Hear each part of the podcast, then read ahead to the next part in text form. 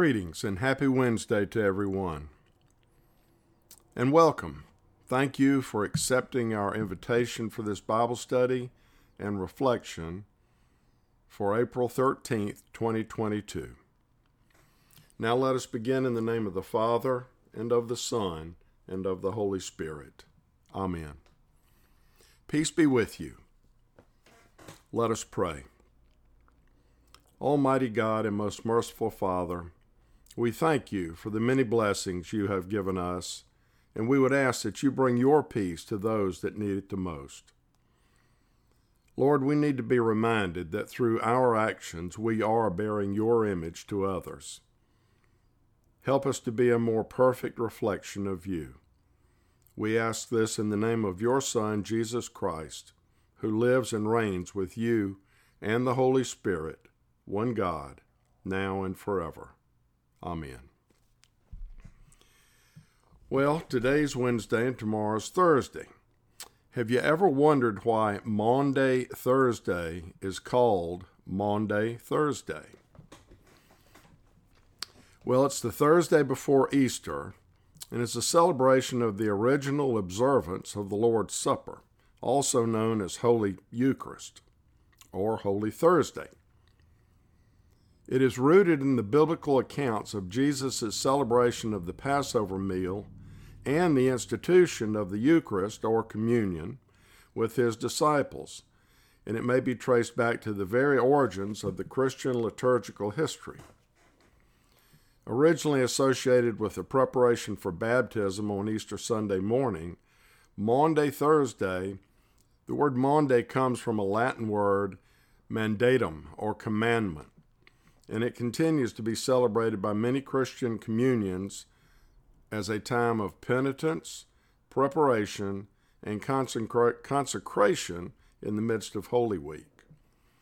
Listen to the words that Jesus spoke, and we will learn how Maundy Thursday got its name.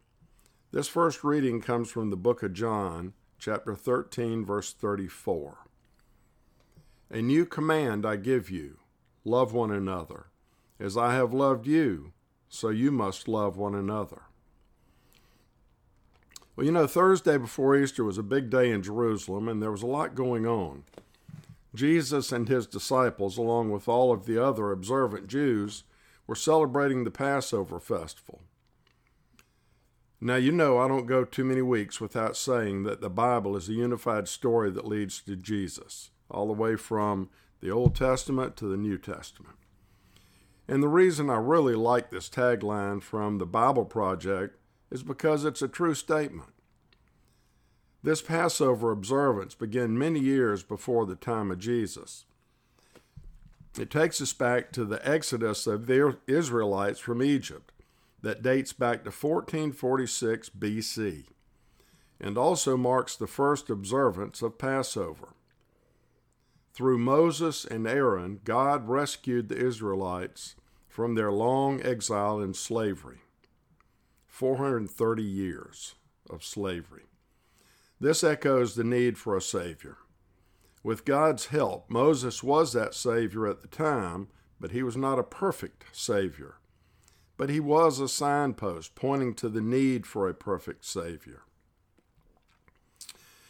you know, usually I read the scripture passages and then offer some commentary or reflection, but today I'm going to flip that a little bit and offer just a little bit of commentary first and then a reflection later. This is what the Lexham Bible Dictionary has to say about the Old Covenant and the New Covenant. This is the blood of the New Covenant and now, new is not found in the earliest and best manuscripts and likely is a scribal addition. I personally like the term New Covenant. Uh, and it perhaps alludes to Exodus 25 verses, excuse me, Exodus 24 verses 5 through 8 that I'll read in just a minute. There, the ratification of the covenant of God with Israel required blood. This implies that a covenant is being ratified in this moment, or perhaps more likely is foreshadowing the covenant that will be ratified at Jesus' death. The second part, which is poured out for many, has sacrificial connotations, although it could be understood as an extension of the covenant idea found in the first saying. In that, those participating will become members of a renewed covenant with God. On the night before the Israelites' exodus from Egypt, God gave Moses and Aaron explicit instructions regarding the sacrifice of a young lamb without blemish in remembrance of their release from captivity. Our next reading comes from the book of Exodus, chapter 12, verses 12 through 17. On that same night I will pass through Egypt and strike down every firstborn of both people and animals, and I will bring judgment on all the gods of Egypt. I am the Lord. The blood will be a sign for you on the houses where you are, and when I see the blood, I will pass over you. No destructive plague will touch you when I strike Egypt. This is a day you are to commemorate for the generations to come. You shall celebrate it as a festival to the Lord, a lasting ordinance. For seven days you are to eat bread made without yeast. On the first day, remove the yeast from your houses. For whoever eats anything with yeast in it from the first day through the seventh must be cut off from Israel. On the first day, hold a sacred assembly and another one on the seventh day. Do not work at all on these days, except to prepare food for everyone to eat. That is all you may do. Celebrate the festival of unleavened bread because it was on this very day that I brought your divisions out of Egypt. Celebrate this day as a lasting ordinance for the generations to come. Our next reading is in Exodus as well, chapter 24, verses 5 through 8, that I mentioned earlier. Then he sent young Israelite men, and they offered burnt offerings and sacrificed young bulls as fellowship offerings to the Lord. Moses took half of the blood and put it in bowls, and the other half he splashed against the altar. Then he took the book of the covenant and read it to the people. They responded, we will do everything the Lord has said. We will obey. Moses then took the blood, sprinkled it on the people, and said, This is the blood of the covenant the Lord has made with you in accordance with all these words. Now it's interesting, in verse 7, I noted that all of the people said, We will do everything the Lord has said. We will obey. It begs the question how did that go? not too good, which is yet another signpost pointing to the need for a Savior. That Savior, Jesus Christ, is revealed to us subtly in the Old Testament and vividly in person in the New Testament. The setting for the next reading is from the New Testament, and it's in the upper room where Jesus had instructed his disciples to prepare a Passover feast that he would share with them. This reading comes from the book of Matthew, chapter 26, verses 26 through 28. While they were eating, Jesus took bread, and when he had given thanks, he broke it and gave it to his disciples, saying, Take and eat, this is my body. Then he took a cup, and when he had given thanks, he gave it to them, saying, Drink from it, all of you. This is my blood of the covenant, which is poured out for many for the forgiveness of sins. Now, in the last verse of this reading, verse 28, Jesus said, This is the blood of the covenant. Now, I did some research and looked at several different uh, translations and did a comparison. And the King James Version is the only version I found that says, This is the blood of the new covenant, which would make sense to me.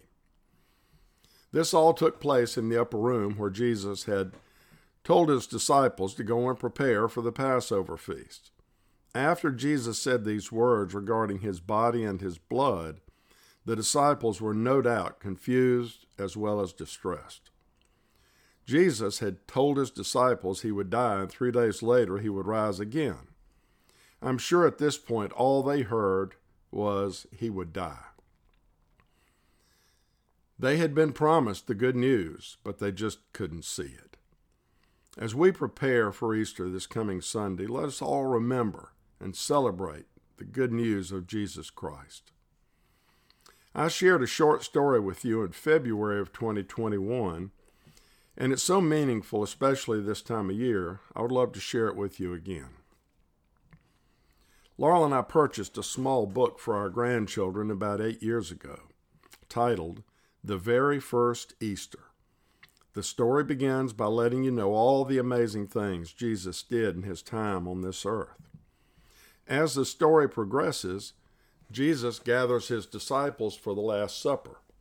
He is betrayed, falsely accused, tried, convicted, crucified, buried, and resurrected.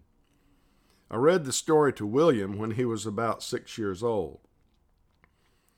The interesting story, along with wonderful illustrations, kept his interest all the way to the end. William let me know that what he really liked about the story was the way it ended. A couple of weeks later, I had an opportunity to read the story to all three of our grandchildren. As I sat in my chair, William was in the middle of my lap, his sister May Walker was to his right, and his cousin Hannah to his left. I read before I begin reading, I ask William to be respectful and not give away the ending of the story. This story does not take long to read, maybe seven minutes from start to finish, so I was confident that William could keep the ending a secret. As I read and the kids helped me turn the pages, I noticed William begin to smile more and more with every page turn, and he would glance at his sister and then glance at his cousin to check out their reactions to the amazing things Jesus did. The story is only 31 pages long, but when we got to page 16, William could not contain himself anymore and blurted out, The good part's coming. By the end of the story, Hannah and May Walker understood why William was so excited about the way the story ended. The end that was so exciting for William and is so exciting for us as well is, of course, the resurrection of Jesus, our Lamb, our sacrificial Lamb, who takes away the sins of the world. The best way to get to know someone better and strengthen your relationship with them is to learn more about their story. We learn more about the story of Jesus through God's Word.